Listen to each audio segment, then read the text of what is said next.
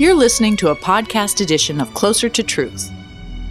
For more information about this series, visit our website, closertotruth.com.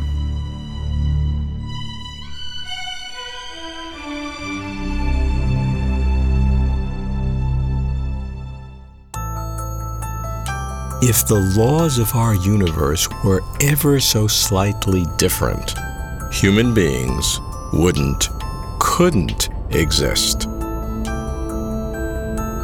Are we so incredibly fortunate? I'm never comfortable leaning on luck. How could such exquisite fine tuning be? All explanations have problems. No explanation? That seems bizarre. In my journey to understand what, if anything, existence is all about, there is no question more central. Is our universe fine tuned for life and mind? I'm Robert Lawrence Kuhn, and this is Closer to Truth.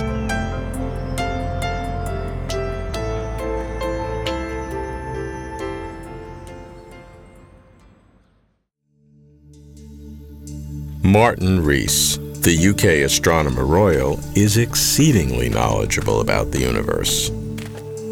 What is it about the apparent special nature of our world that intrigues Martin? We meet at Trinity College, Cambridge, in his on campus home. Why does he take fine tuning so seriously? Well, first of all, it's remarkable that the complexity of our world can be explained in terms of simple physical laws, and that these laws, which we can study here in the lab, apply in the remotest galaxies. Were that not the case, we make no progress at all in the subject. But we can also isolate a few key numbers in physics whose value is crucial for the way the world is. The first is a number I call n, uh, which reflects the weakness of gravity compared to the other forces important in atoms and molecules. It's a number 10 to the power 40, 1 followed by 40 zeros. This is of the ratio of the electrical force between two protons or two electrons and the gravitational force between them. And it's because that number is so large that the only objects where gravity is important are hugely big compared to atoms you have to have something as big as a star or a planet before gravity can catch up with all the other forces. Were that number not so big, it would not be possible to have objects like us, who are extremely large compared to the micro world and contain layer upon layer of complex structure, but still small enough that gravity doesn't crush us. If that number was smaller, then the universe would be smaller, stars would be smaller and shorter lived, and there'd be no time for complexity to build up. So that's the first number. And there's a second number which is important for the existence of all the atoms we're made of. We're not made of just hydrogen, we're made of carbon, oxygen, and all the others. And for a complex atomic nucleus to exist, there has to be a balance between two forces. There's the electric force, which tends to disrupt all the protons the nucleus made up of, but there's another force called the strong nuclear force, which binds the nucleus together. And were it not the case that there was a balance between those two, we would not have both hydrogen and helium and all the rest of the periodic table. And it's crucial that that exists because we're made of these atoms. And also, it's the nuclear fusion of complex nuclei from simple ones which keep stars shining. All the atoms we are made of were synthesized in stars which died before our solar system was born. We are the ashes of long dead stars. If you're less romantic, we're the nuclear waste from the fuel that kept those stars shining. So that number, which reflects a balance between these two fundamental forces in the micro world, has to be tuned within a fairly narrow range. So when you reflect on all the fine tuning necessary for us to be sitting here, what does it make you feel like? Our universe started off with this hot amorphous Big Bang, so called, and evolved first galaxies and stars, then planets around some of those stars, and then biospheres, around some of those planets, and then on at least one biosphere around at least one star, creatures evolved to a level of complexity that in their brains there was something that could wonder about the origin. And that's an amazing thing, but that would not have happened had it not been for the numbers in this particular range. Martin has six numbers which describe the deep structure of the universe. Were any of them even slightly different, stars and planets wouldn't exist. Forget about us. There must be an explanation. But must there? I'm cautious with obvious answers. Chance, necessity, creator, all have hidden traps. I'd like a scientist who knows, or thinks he knows. Leonard Susskind says he can explain fine tuning. That's quite a claim, but when Lenny talks physics, he's a founder of string theory, I listen. I visit him at Stanford. Leonard, everyone today is talking about fine tuning. Why? Well, it seems that the laws of how the universe evolved seem to be special in the way that is just very, very conducive to our own existence. The laws of physics could have been very different. What would happen if you threw away the electron? No chemistry. No atoms, no chemistry, no biology, no people to ask the question. You could change the rules in other ways. You could make gravity stronger. Gravity is very, very weak. If it were just even a little bit stronger, Stars would burn out too quickly. They wouldn't live long enough for life to evolve. Instead of stars, instead of galaxies, we'd have black holes. And so everything seems to be almost on a knife edge. All right, let, us talk about one of them, though, that has some particular uh, uh, strangeness to it the so called cosmological yeah. constant. That's the one which is really on a knife edge. Okay? It is on such a narrow knife edge that it's almost inconceivable if you were to change it just the tiniest, tiniest bit, we couldn't be here. This cosmological constant is a kind of anti gravity. The actual magnitude of it is so small that it is point zero zero zero zero zero. We can sit here for a while. yeah. 123 of them, and then a one, and then a one. I think it's actually a two, yeah. but uh, it is incredibly small, and nobody really knows why. The one thing that we do know is that if it were stronger, it would have blasted apart the galaxies. It would have prevented stars from forming. So you have to understand, galaxies and stars and planets formed because gravity pulled them together in the very early universe. This counteracting anti gravity could have prevented that.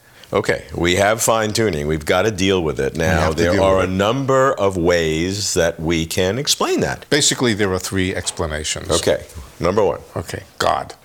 number two.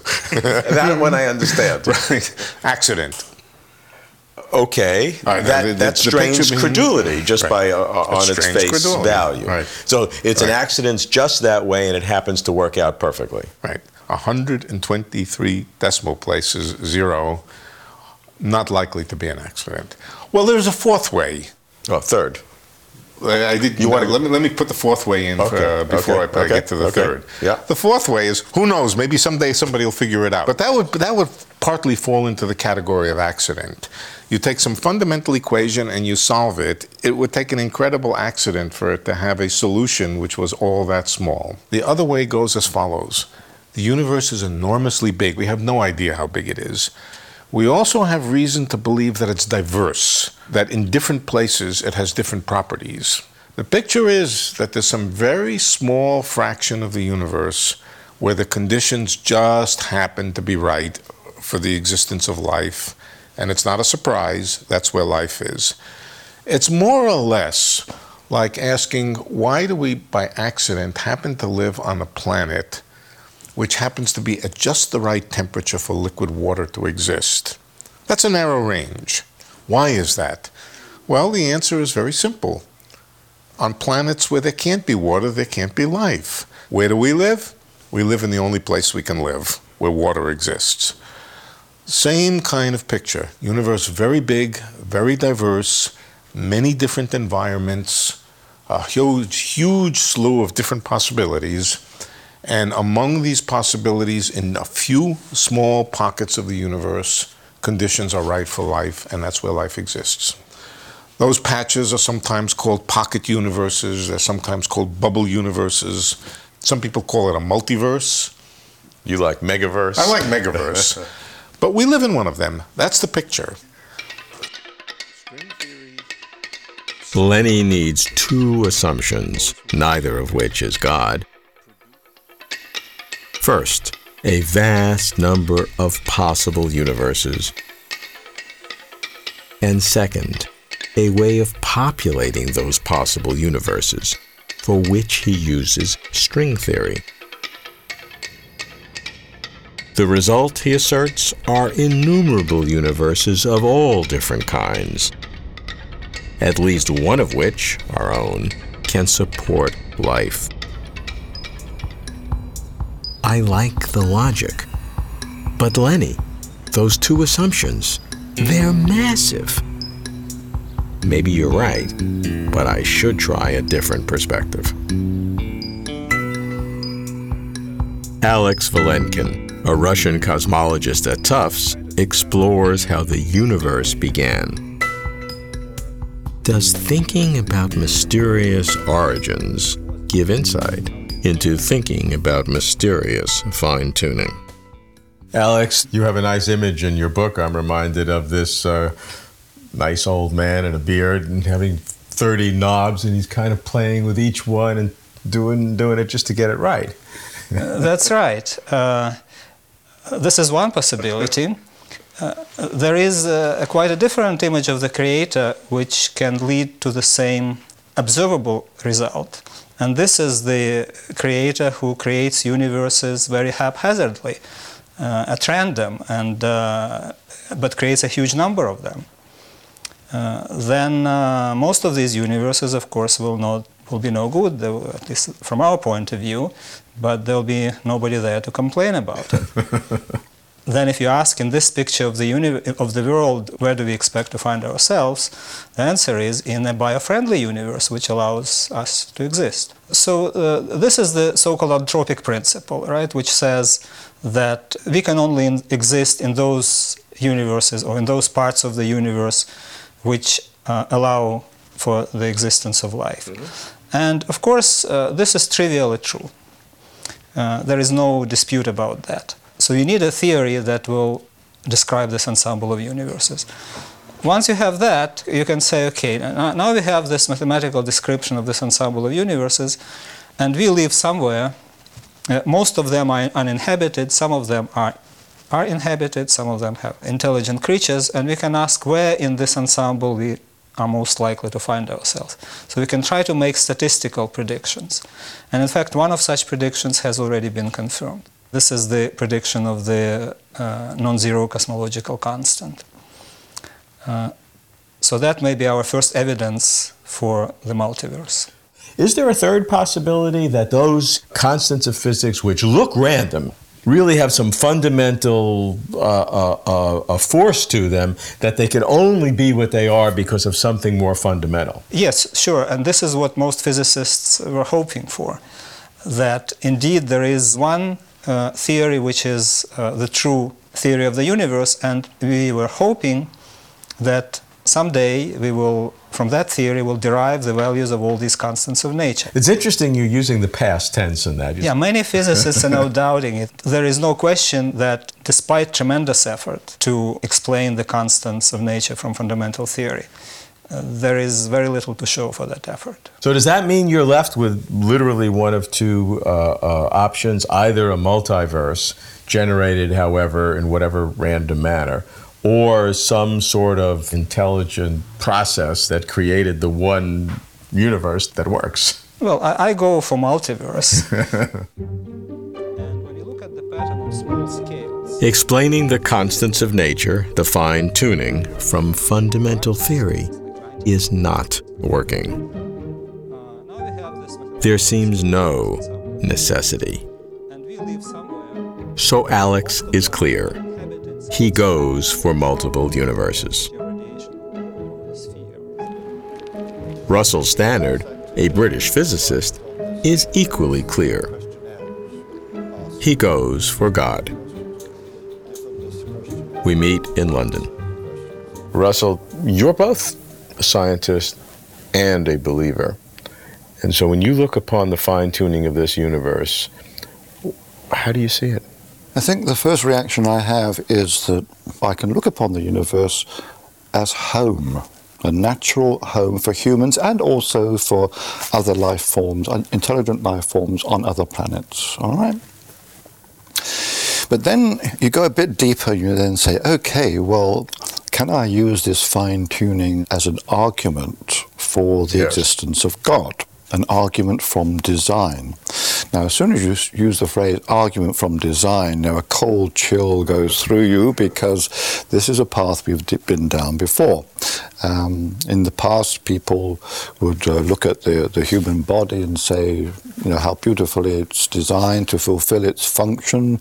You know, if you found a watch on the beach, is the usual illustration, and you know, it's obviously been designed, yes? So if you look at this, it's like a watch, and therefore it must be designed. Therefore, you must believe in God.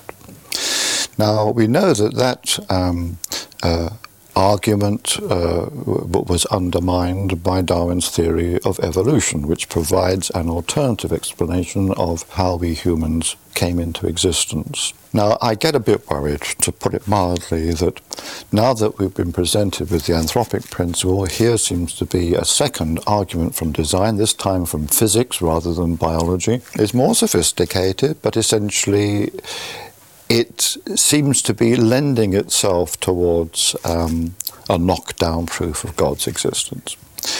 And okay, that is countered by the, the, multiverse idea that, okay, perhaps our universe is not alone, there are other universes, they're all run on different lines, and that if you have enough of them, an infinite number of them, then purely by chance, one or more is going to be a freak universe, which is happens to be suitable for life development. And we, being a form of life, of course, have to find ourselves in one of the freak universes.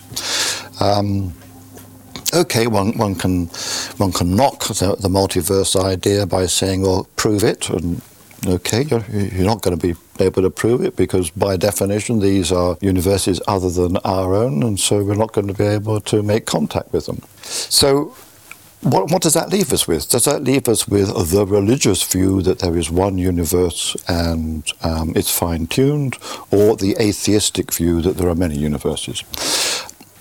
I don't see it like that at all, um, and, and the reason is that I don't see why God shouldn't have made many universes. So, what are the implications? Does this mean that this universe or one of the multi universes must, must bring forth life and then ultimately consciousness? Well, believing in God and thinking that one of his aims was to bring us into being. I, I say one because I think that we have to, to recognize that for the, the bulk of the existence of the universe, there wasn't life here, and uh, there'll come a stage when there will no longer be life, but there's no reason why God shouldn't continue to enjoy this, this universe. And if we can enjoy this universe without life in it, then I'm sure he can enjoy other universes. So um, I, I, would say that God probably had a, a multiplicity of, of, reasons for producing things. Okay, I don't mind whether the, there was a multiverse or just one single fine-tuned universe. It, it, it's all due to God.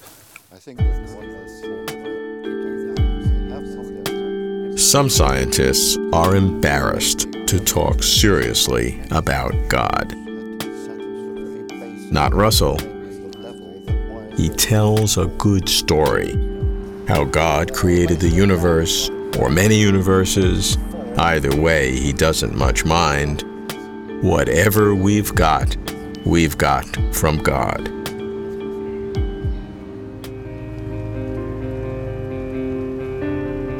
Roger Penrose, a distinguished mathematician and cosmologist, delights in new ways to explain the unexplainable. His targets? The initial conditions of the universe and the cause of consciousness. Both are formidable. Where does fine tuning fit? We meet at Oxford. Roger, is the universe fine tuned, particularly the initial condition? Well, the universe is certainly fine tuned in the sense that the initial state of the universe was extraordinarily special. Now, usually when people talk about this fine tuning, they're talking about something quite different. They refer to the constants of nature, which could conceivably have quite different values. It's certainly the case that if these numbers had different values, and sometimes not very different values, then life as we know it couldn't have happened.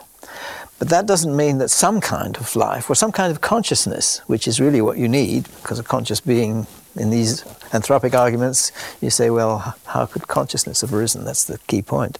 And since we have such little understanding of what consciousness is and what's the necessary prerequisite for consciousness, okay, the argument is a genuine, genuine one. It's a genuine question, but it's it's so far from being able to be answered that I really see it's almost unusable in most circumstances. So the the fine tuning is fine tuning for our life, but that doesn't mean that other kinds of tunes can play other kinds of lives. Exactly.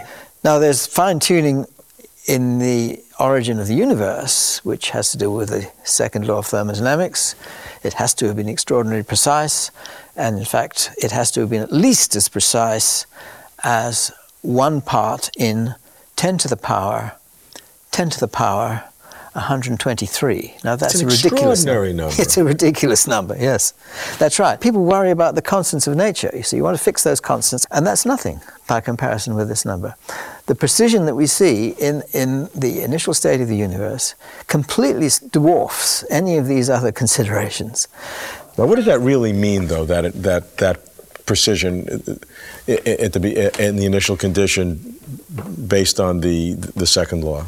Well, what it means is that the anthropic argument is useless for explaining it, why the universe was so precise. It has to be a completely different kind of explanation. But going back to the initial condition and the incredible specificity that the universe had to have, that level of precision is so impossible to conceive of as from a, a uh, some some random point of view. I mean, in infinity you can do anything, but obviously, but but that's a. It's no explanation. I mean, that's right. I mean, you can't say, well, there are lots of universes, and out of that particular yeah, right, one, right. which which we happen to be in, that number was that thing. Well, no, it doesn't explain it. Right. You don't get anywhere close to that number. Right. Okay, it might have something to say about these few constants of nature, which we have trouble in explaining why they fit together in certain ways. But that's chicken feed by comparison with the special nature of the Big Bang. And the anthropic argument gets you nowhere. This is an even deeper mystery than the anthropic people normally Oh, put out for us. Yes, it is, yes. No, it needs a scientific explanation. It needs a good physical theory to say why the Big Bang had that nature that it did. And we have no theory which really explains that.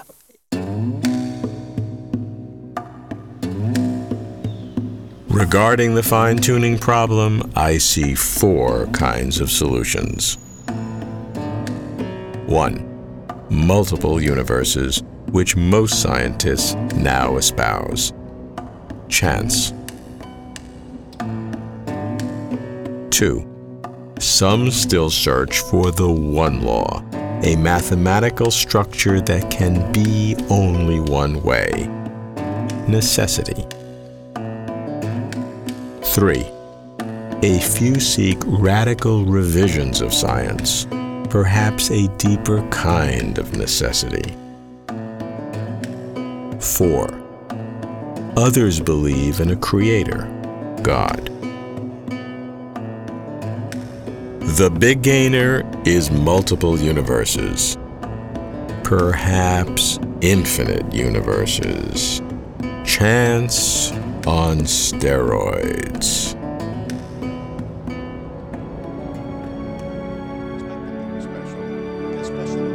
Multiple Universes is now the leading candidate because the search for necessity has not borne fruit. and many scientists are pessimistic that it ever will. To some, a good enough reason for multiple universes is that what may become the only alternative, a special purpose or meaning, is categorically unacceptable.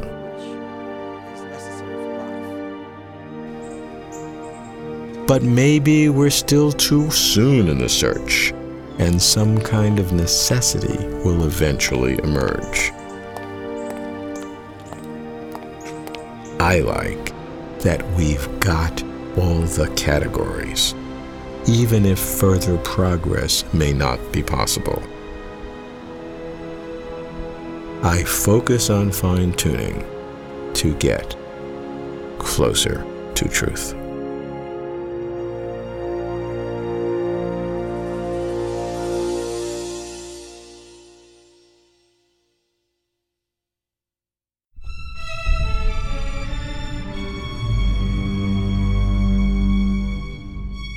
Watch complete conversations with over 100 of the world's leading thinkers on cosmos, consciousness, and God, visit our website, closertotruth.com.